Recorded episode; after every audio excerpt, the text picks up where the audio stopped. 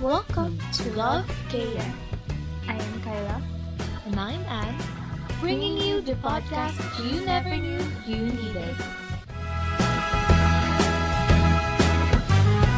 Hello everyone, welcome sa 6th episode ng Love kay Anne. Hello guys! Namiss niyo ba kami? Nandito pa rin kami, hindi kami nawawala. Nagpahinga lang kami saglit, pero we're back. Yun naman ang mahalaga. Sana lahat bumabalik. Charot. Uy, ano, hindi natin sila ginost ha. Bumalik tayo. Kaya nga yung ano pa man na, yung ano pa man din natin, yung last, ano yung last episode natin about ghosting pa man din. So baka kala nila ginost natin sila. Guys, just to be clear, hindi namin kayo ginost. Na busy lang talaga kami. Sobrang busy. Kaya ngayon lang din talaga kami nakapag-record and nakapag-upload. Um, babawi kami kasi since patapos na rin naman yung SEM namin. So, siguro sunod-sunod kami mag-upload. Pero hindi pa rin yun sure ha. Tatry namin. Hindi namin mapapromise, guys. Parang last recording natin is, ano pa yun, di ba? Parang on dust break. Tapos, Tama ba? Oo. Tapos ngayon, inabot tayo ng Christmas break. Grabe. Sorry talaga, guys. Sobrang busy talaga, lalo na kapag college na. As in, Nag-focus lang din muna kami sa ACADS. Ayun.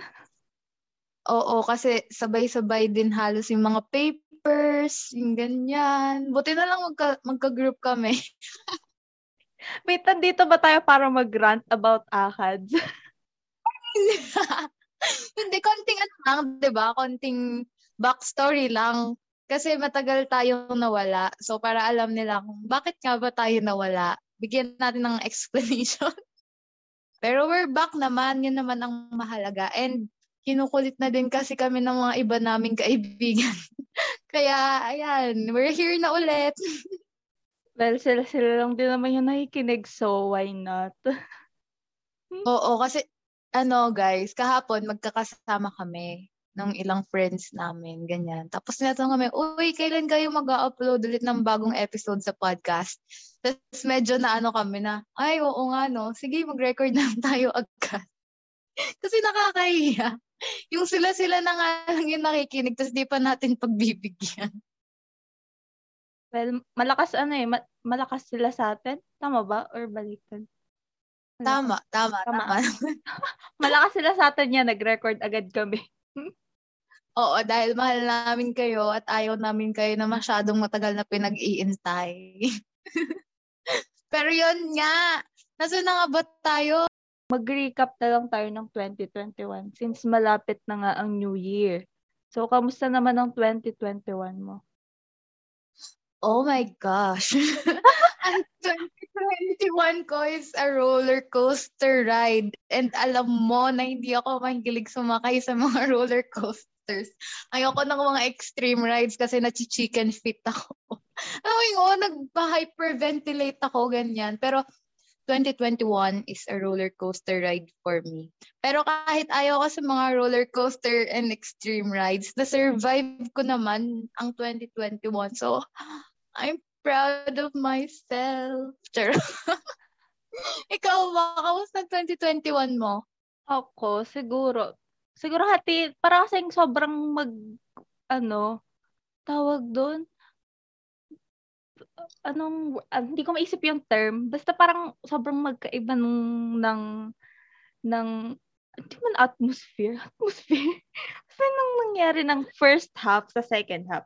Kasi nung first half, parang, sobrang tahimik. Alam mo yun? Sobrang tahimik. Tapos pag, pagdating ng second half ng 2021, yun yung sobrang eventful for me. Super, ano, ang daming social interactions, di ba? Oo, sobrang dami na parang, tama pa ba itong ginagawa? tama pa ba itong ginagawa ko? Ganon. Pero, ano naman, although hindi ako ganon, ano yun? Al- hindi ako sanay sa social interactions. Alam mo yan, hindi ako yung tipong makikipag-friends na lang kung kani-kanino, basta-basta. Pero nag, nag-try naman ako makipag-socialize kasi parang ang dami nag-encourage sa akin na makipag-socialize, makipagkilala, ganun. So, ginawa ko naman and wala, marami akong nakilala. marami akong nakilala. Yeah, if, ano talaga, proud ako sa'yo talaga sa ano, my, milestone ng buhay mo na yun talaga. As in. Iba yung milestone. Pero kung titingnan ng iba, siguro para sa iba, hindi siya big deal. Pero para sa akin, big deal yun. Saka alam din ng friends ko. Kayo, alam nyo kung gaano ka big deal yun sa akin. So, ayun, proud din ako sa sarili ko. Sa aspect na yun. Uy, tsaka ano ha, ang dami nating na ano, nagawa ngayong 2021, 'di ba? Alam mo 'yan, yung mga bagay na akala natin hindi natin kayang gawin or alam mo 'yun, nagda-doubt tayo kung paano ba 'to gawin? Hindi naman natin alam paano gawin, but still ginawa natin tulad nitong podcast na 'to.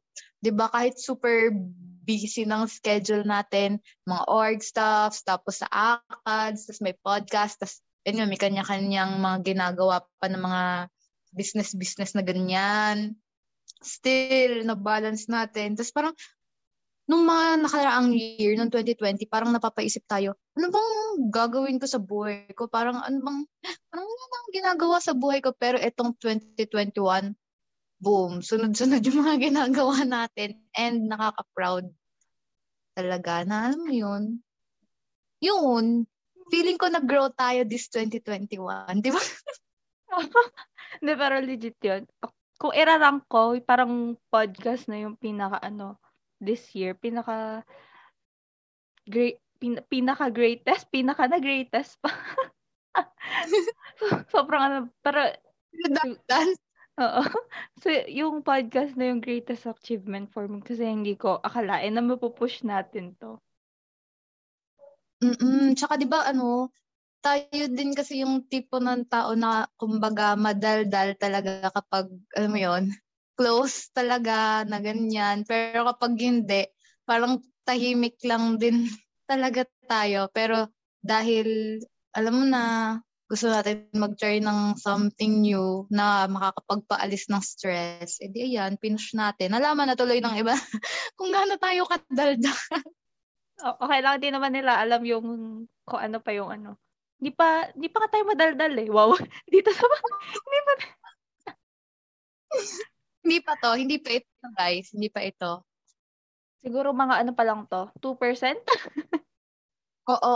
As in, kapag, ano, lalo na kapag kasama yung mga friends, talaga nga naman, ay nako, hindi ko alam.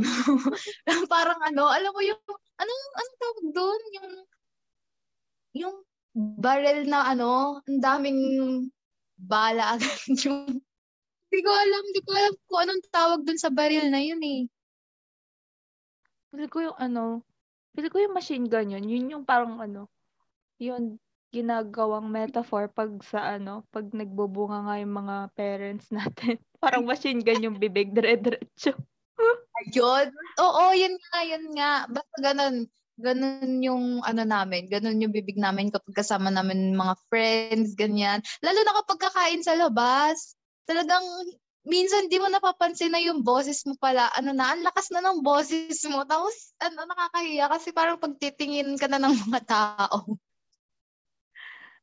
Ako yung gano'n. Pag pagtatawa din, bigla na lang papalakas yung tawa. Oo, yan nga. Tingnan mo katulad kahapon kasi may 'di ba may may kinainan kasi tayo na ano 'di ba na na ano parang resto tapos after ng birthday ng kaibigan namin na isa. Kumain kami sa resto, tapos daldalan lang kami doon ng daldalan. Tapos may katabi kami na sa table na parang family yon or ewan ko kung ano sila, basta yun. tapos daldalan kami ng daldalan. Tapos napansin ko one time na parang natingin sila sa atin kasi ang lakas na ng tawa natin. Wala guys, sorry, ganun talaga kami kapag kasama yung mga friends. so speaking of friends, di ba nabanggit ko kanina nakapag-try nga ako makapag-socialize ako sa iba't ibang tao. Siguro, marami rin man ako nakilala. Marami, feel, for me, ah, marami ako nag-gain new friends, lalo na dun sa org natin. Kasi, first time kong makasali ng org, first time ko makasali ng org since first year natin. Tapos, ayun. And outside org, may mga friends din ako nakalala. Friend, oo, friends ko sila. Okay, sorry, sorry, go. Ba't ka tumawa? Okay, friends, go.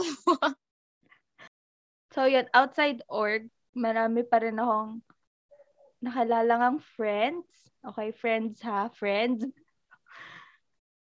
Tapos, parang sa mga social interactions na yon marami ako na-meet na iba't ibang klase ng tao. Tapos parang marami din ako natutunan about friendship. Wow. Basta alam mo yun.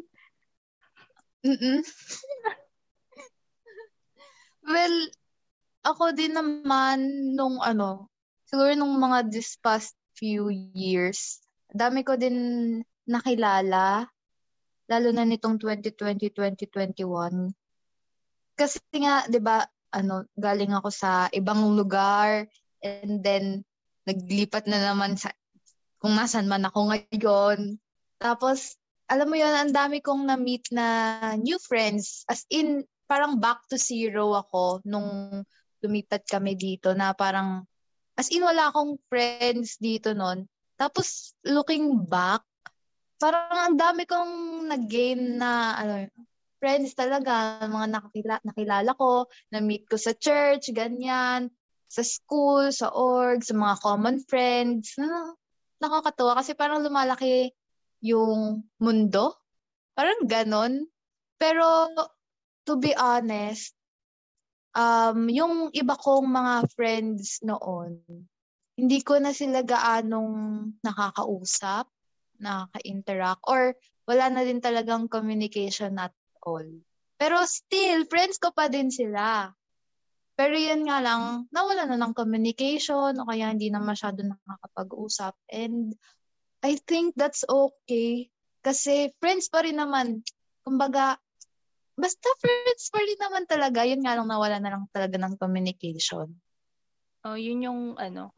Meron din kasi tayo mga friends na low maintenance. Alam mo yun, yung kahit hindi kayo mag-usap or magkita ng sobrang tagal, okay lang. Kasi friends, alam nyo pa rin sa sarili nyo na friends pa rin kayo. Hindi pa rin mawawala yung ganong connection kahit na ilang ilang buwan or oh, ilang buwan or ilang taon kayo hindi nagkita or nag-usap. Yun nga, may mga low maintenance friends tayo. And may sinasabi din tayong seasonal friends. And ako personally, ang dami kong ma, uh, ano, matatawag na seasonal friends. But still, they are friends. And yun yung topic natin for this episode, guys. How to deal with seasonal friends kung mapapansin niyo nung last episode, seasonal friend ako ng seasonal friend. ano lang, disclaimer lang. Actually, na-miss, na-misuse ko yung term na seasonal friends dun sa last episode. Kasi hindi ko lang talaga alam kung ano yung term dun sa mga ganong tao. so, pero ngayon, sa episode na to, mag-focus tayo sa seasonal friends and feel ko naman lahat tayo may ganang uri ng friends, ba? True. And sabi nga nila, people come and people go. Wow, yung sa BT. Pero yun kasi, people come and people go. So, hindi din talaga natin makokontrol yung mga tao sa buhay natin kung ano magsistay ba sila or aalis ba sila kasi may mga tao naman talaga na parang mapapadaan lang sa buhay natin. Yung parang makakasama mo lang for a season in your life na halimbawa, ano mo, tuwing elementary days mo, yun, kasama mo siya. Tapos may iba ka nang kasama ng high school days mo, ganyan. Hanggang, ano mo yun, growing up, talagang may mga madadagdag kang friends, tapos may mga magbabawas kang friends, and that's okay, that's normal, it's part of life. Na kahit ganon, kahit may mga nakasama ka noon na hindi mo nakasama ngayon, it's fine. Hindi mo dapat kailangan magtampo or magtanim ng sama ng loob sa kanila or ang tawagin sila, ay, hindi ka naman tunay ng kaibigan kasi hindi ka nagstay sa buhay ko. Walang ganon. Hindi ganon dapat. Kasi may mga tao talaga na meant na makasama natin for just a season. Kumbaga, yun. Yun yung purpose nila sa buhay natin eh. So, yun. Yun lang. Okay, so para naman dun sa mga hindi pa familiar sa seasonal friends, baka magtaka sila bakit ang friendship may mga season na din. Ganon. So, katulad nga nabanggit ni Ann kanina, seasonal friends are those friends na naging part or nag, nakasama lang for certain seasons or phases ng buhay mo. Halimbawa nga, nung mga friends mo ng elementary, nung high school, college, sa mga clubs mo or orgs or kaya friends mo ng Girl Scout or Boy Scout, malay mo, may ano ka doon, may mga nakaklose ka doon. Yun, oo, ganun yung mga ano guys, ganun yung mga seasonal friends na close na close mo sila noon, pero ngayon maybe wala na kayong communication because ano, may mga certain situations din naman talaga na nagli-lead sa atin para mawala ng communication sa iba tulad nga yung sa amin ano, naglumipat kami. So, wala na akong connection sa iba kong friends noon or naputol na. Although may social media pa naman, pero hindi na kami gano nag interact ganyan. Or kaya naman hindi na din mutual sa ano sa social media. But still, they are friends. Tinutul- tinuturing ko pa rin silang friends kasi wala naman kaming mga masamang pinagsamahan. Yun, so, ano ba yung iba't ibang reasons bakit natin natatawag yung iba nating friends na seasonal friends? Ano, siguro, ang isa sa mga reason kung bakit natatawag natin sila na seasonal friend is, yun nga, parang we find new friends na din. Tapos parang nag, uh, ano na, kumbaga hindi na rin na, parang hindi na umaayon. parang ganon. So, di naman ibig sabihin na may nahanap ka ng mga bagong kaibigan or may new circle of friends ka na. Eh, kinalimutan mo na sila. Diba? Talagang ganon lang nangyayari. Ganon lang naman din talaga. And it's okay. It's okay kung may nahanap ka ng new circle of friends. Yun. Tapos isa pa, syempre, pag nakahanap ka ng new friends, parang naturally you talk less and less na rin kasi nga ano din. Hindi naman sa ini-ignore mo na sila, pero parang alam mo yon hindi hindi mo na talaga tawag doon. Kasi pag ano, halimbawa, classmates mo sila nung high school or nung college or nung elementary, 'di ba? Parang may rason ka para makipag-usap araw-araw.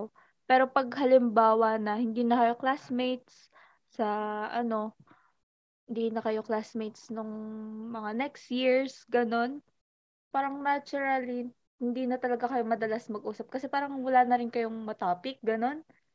Parang ganun, ganun kasi minsan nangyayari sa akin eh, pag ano, hindi ko na rin alam kung paano mag-approach kasi hindi nga ako ganun, ka-sociable. So, ayun. Yun, tsaka parang ano, minsan kasi ang hirap na rin makipag-usap kasi hindi ka na updated sa kung ano yung nangyayari sa buhay ng ibang tao or, or ng friends mo. So parang yun, nag ano, hindi na kayo gaano makakapag-usap din. And siguro, ang isang factor din doon ay yun nga, nagkakaroon na rin ng mga different priorities sa buhay.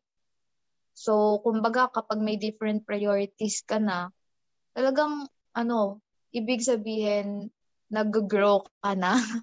yung alam mo yon nag, nag-grow ka na, nag-mature ka na paunti-unti. And um, kapag nag-grow ka kasi, hindi, hindi mo rin talaga maiiwasan na mawalan ng mga tao sa paligid mo or mabawasan ng friends. Kasi may mga tao talaga na, alam mo yon we can grow together with, pero may mga tao din na, ano, ano, kailangan natin maging apart from them para mag-grow tayo.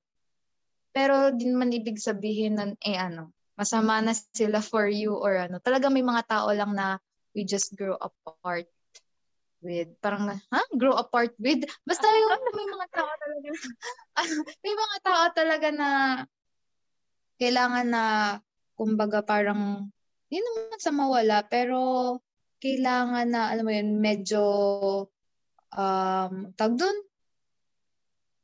wala, nawala ako. Ako yun, nawala, guys. Sorry. pero may mga tao din talaga na yun. Yun na, nag-grow tayo apart.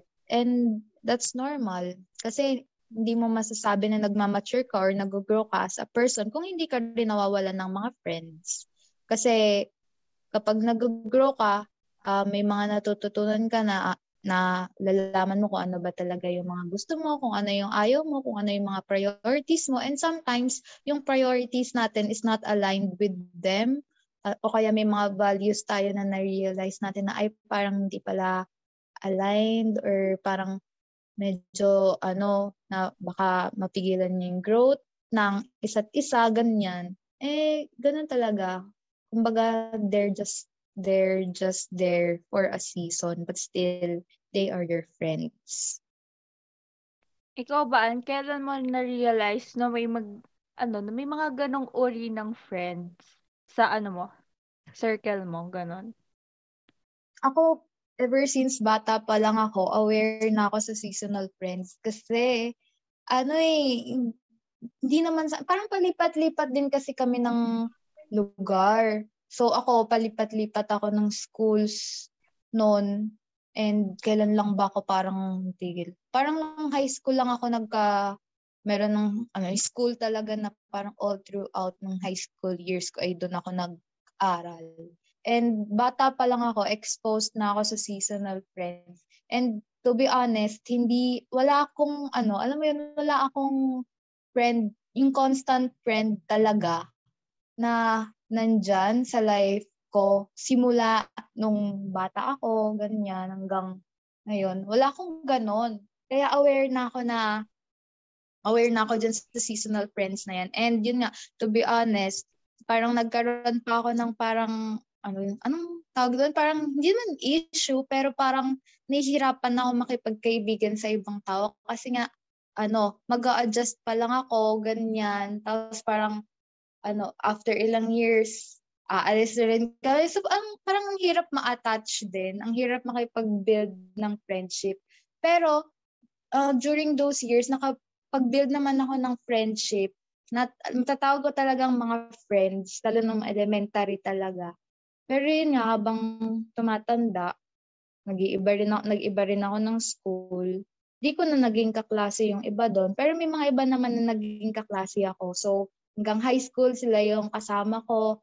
Tapos nung nag-senior high, nag ano kumbaga naghiwa-hiwalay na naman. Tapos may mga nakasama na naman ako. And then nung senior high, after ng senior high, college na. So yun talaga yung malaking major turn sa buhay ko. Tapos kayo naman yung mga nakasama ko this college. So, yun, madami akong naging kaibigan talaga. Pero, to be honest, ngayon, as of now, konti na lang yung mga nakakausap ko mula sa mga kaibigan ko nung high school, ganyan. Kaya, bata pa lang ako, exposed na ako sa seasonal friends. Yun. Ikaw ba, Kyla? Ako naman, kasi nung elementary naman, since grade, since, hindi, since ano pa nga ata eh, nursery ata, or hanggang, hanggang grade 6, isang school lang pinasukan ko. Tapos, yung sistema pa doon, kus, halos kung sino yung classmates mo ng grade 1 hanggang grade 6, sino yung classmates mo. So, imagine yung attachment ko, ba diba? So, ano din, so dahil ganun, sobrang nahirapan ako mag-adjust nung lumipat ako ng grade 7 sa school natin ngayon. Sobrang, ah, sobrang hirap na hirap Hindi ko na ima- hindi ko ma-imagine kung paano ako makaka-survive kung hindi, ano, kung hin- kung walang nag-approach sa akin kasi nga hindi naman ako yung tipong unang mag-approach. So yung mga naging friends ko noon, halos sila yung unang nag-approach sa akin. So sobrang thankful ko rin noon. Kaso nung biglang nung grade 8, nagbago yung classmates ko. So since grade 8 hanggang grade 10, sila yung classmates ko. So sobrang ano din, siguro na attachment issue ko noon, na-attach din ako sa kanila. So, sobrang, ewan, sobrang nahihirapan ako mag-adjust nung time na yon Kasi, syempre, hindi ko pa naman alam ang mga bagay-bagay, ganon. Hindi ko, hindi ko ma-imagine paano ako sa senior high, pero buti na lang sa senior high. May mga kakilala pa rin ako na classmates ko. Ang pinakamalala is etong college. Sobrang hindi ko alam kung paano ko mag-approach sa inyo. Kasi uh, nung first two weeks, halos wala akong makasama. Sasama ako sa ano pa, sa ano, sa mga senior high classmates ko kasi hindi ko talaga alam kung paano mag-approach sa mga, hindi ko alam paano makipag-socialize. Pero, ayun.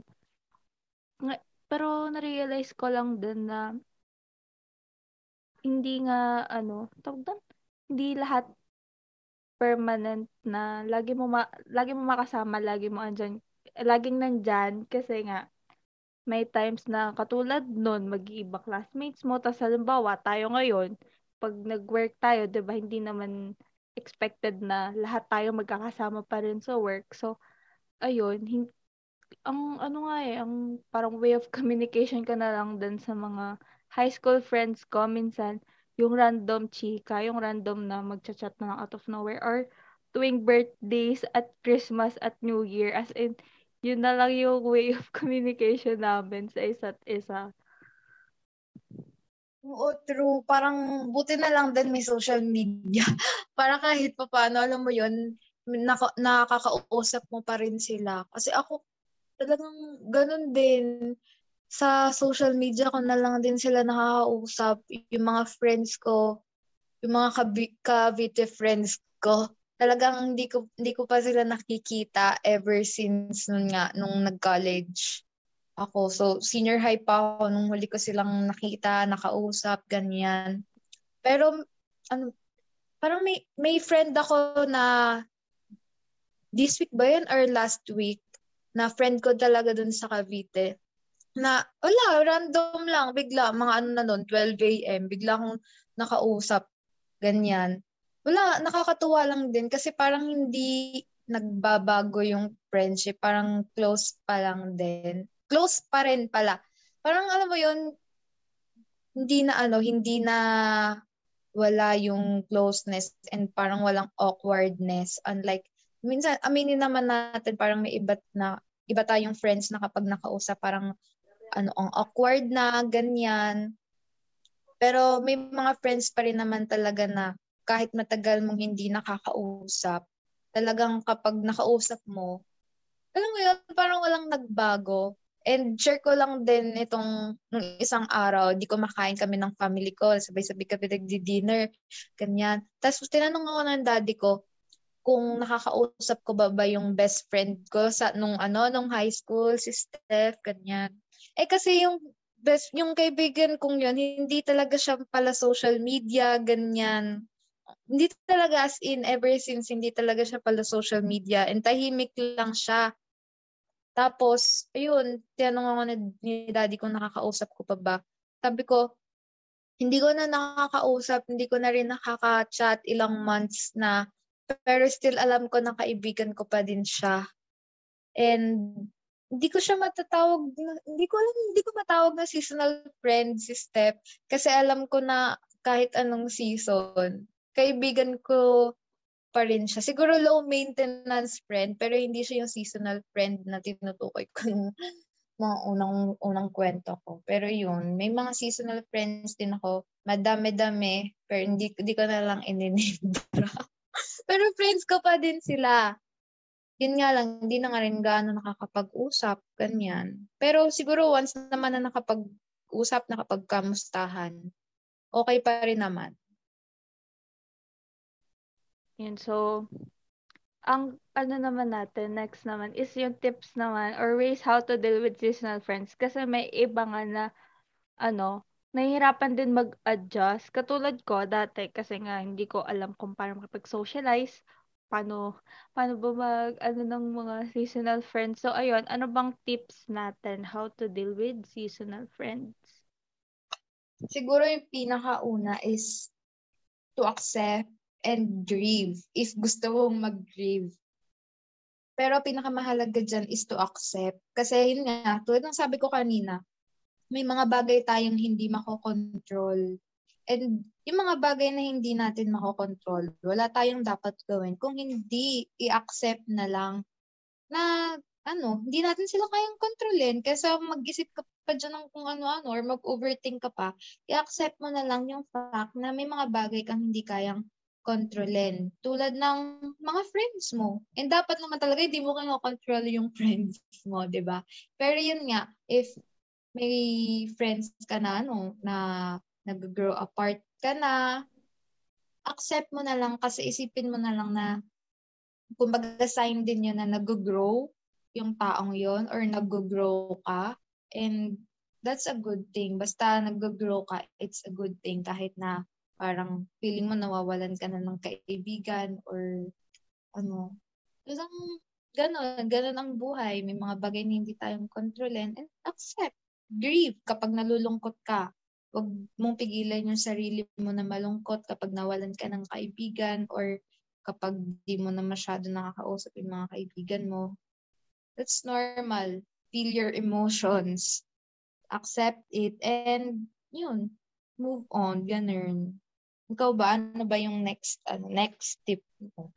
Ang next naman is remember that they didn't abandon you. It's just natural to drift apart from each other. So, katulad nga nung sinabi namin kanina, natural lang yun kasi as we grow older, di ba, nagkakaroon tayo ng iba't ibang priorities at nakakamit tayo ng new people in our lives. Pero, hindi, hindi talaga ano eh, hindi kanila iniwan yun yung mindset minsan ng iba na parang kinalimutan na porket may ibang friends, ganon.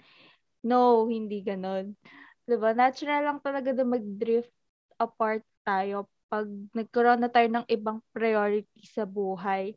So, ayun, bab an parang babalik lang din yun sa first tip na accept na yun nga, natural natural lang yun sa buhay natin.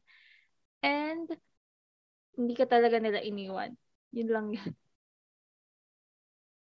Hindi ka lang, hindi ka din talaga nila iniwan. Siguro may mga situations lang din talaga na nag-lead doon sa pangyayaring 'di ba? And yun nga, babalik tayo dun sa hindi mo naman talaga control yung mga ibang sitwasyon. And ang next tip natin is there's definitely a reason why they only stayed in your life for a short time. So lahat naman talaga ng bagay ay may rason, ay may purpose. And lahat ng nakikilala mong tao sa buhay mo, may purpose yan. May purpose yan sa'yo o ikaw may purpose ka sa buhay ng taong yon. And if natapos na yung season nila sa buhay natin, ibig sabihin na gawa na rin nila or nagampanan na rin nila yung purpose nila sa buhay natin. And yun nga, tulad sa stories, di ba? Kapag, ano, kumbaga kapag nagampanan na ng taong yon or ng character na yon yung purpose niya sa story na yon nawawalan or kumbaga parang hindi na dun yung focus. Kumbaga, tapos na yung purpose niya, eh, that's it. Hanggang doon na din, hanggang doon na lang din talaga. And yun, basta lagi nating tatandaan na lahat ng tao na nakikilala natin is may purpose sa buhay natin. And if they already done their part or yung purpose nila sa buhay natin, be grateful na lang. And ano, be grateful and thankful na nakilala mo sila. And baunin mo kung ano man yung mga natutunan mo sa mga taong nakilala mo. Ayun. So, ang next tip naman natin is support them from afar. Actually, nilagay ko tong tip na to kasi bigla akong naisip yung mga high school friends ko or senior high friends na pag halimbawa, tinatanong mo nun, Uy, anong gusto mong kunin na course or anong gusto mong gawing career in the future?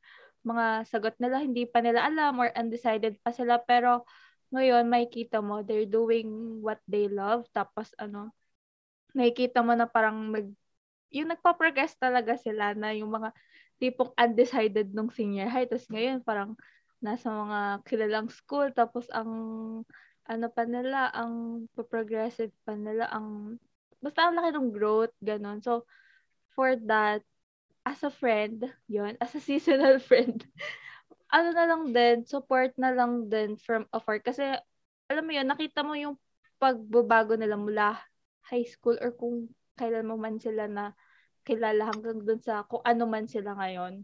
'Di ba? True. And ako may may kaibigan ako din talaga na an, noon nung high school na kasama ko siya sa ano sa choir. So choir mates kami ganyan. And as in super parang carefree lang namin no, happy go lucky ganyan. Ang buhay lang namin ay umiikot sa pagko-choir, sa pagkanta. And ngayon sikat na siyang content creator. Tapos ano, singer singer siya tapos na yung mga kanta niya na napapakinggan na rin sa 7-Eleven, ganyan. Tapos ang dami na niyang followers, ang dami nang nanonood sa kanya. Yung iba kong friends din noon na kasama namin, sikat na rin sa YouTube, nagpo-post ng mga covers nila. And natutuwa ako kapag nakikita sila na ganun, na ano, kumbaga nag-grow sila and ginagawa pa rin nila yung gusto nila parang nakaka-proud lang na, ah, wang dati, anong, lagi ko lang tong kalokohan ngayon, sikat na sikat na, ang dami ng mga taong mahanga sa kanila, and nakaka-proud lang na makita na nag-grow sila and nag enjoy sila gawin kung ano man yung gusto nila. So yun, support them from afar. Yun, napaka-importante ng support. And lastly, yung last tip namin na mabibigay sa inyo is be grateful for the relationship and memories you created with them. Kasi yun talaga yung matitreasure mo buong buhay mo. Yun yung babalik-balikan mo na, ay, nung high school ako ganito, ang saya-saya, ganyan, ganito yung mga ginawa naming mga kalokohan, ganyan. Tapos, kumbaga, kapag mag-reminisce ka, ang sarap-sarap balikan yung feeling na parang, ang nostalgic sa feeling. And, hindi lang yung memories eh, marami ka ring natutunan sa mga taong yun. Nadadalhin mo din habang buhay, habang nabubuhay ka, kahit na yung mga taong nagturo sa'yo ng, um, ng lessons na yun ay hindi mo nakasama. So, yun lang. Yun lang naman. Oh, masaya din yun pag ano, mga reunion, tapos mag-aasaran kayo mag ginawa yung kabalastogan nung high school or nung college. Diba? Oo reunion, uy, natatandaan mo ba? Ganto ka dati, ganyan. Crush mo pa nga si ano eh, ganun. ganun ba? Ah, doon na, magka, doon na magkakaroon ng crush reveal sa mga reunion. Abangan nyo yan. May pa crush reveal pala. Pero yun, yun lang naman ang ating, ano, ang ating episode for, ano? ano? Episode for, Kaya natin to. Hindi ko alam.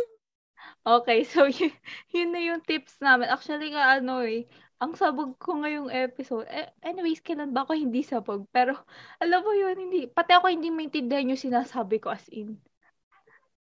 Naninibago tayo kasi tagal nating tumigil sa pagre-record eh. Kaya ngayon, di ba, pagkasabi ko ng something, bigla na mapapaisip, ano daw? Kailan pinagsasabi mo dyan? Bear with us, guys. nasa adjusting period ulit kami. Balik kami doon. Naninibago ulit kami. Kaya, ano, hayaan nyo na.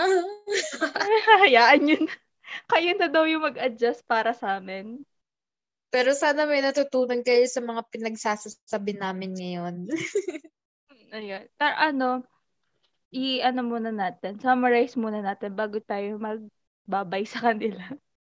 Ah, sige, sige. Ano nga ba yung mga tips natin on how to deal with seasonal friends? Go, Kyla. Bigay mo na. So, ang first tip natin ay accept and grieve. Second is remember that they didn't abandon, abandon you. It's just natural to drift apart from each other. Ang third ay there's definitely a reason why they only stayed in your life for a short time. Next is to support them from afar. And lastly, be grateful for the relationship and memories you created with them. Ayun lang guys, sana may natutunan kayo and sana nakikinig pa rin kayo. At nyo kami sa mga next episodes namin. Yeah. We'll try din po na mag-post bago magtapos ang taon, as in bago mag-New Year. We'll try po ha, try.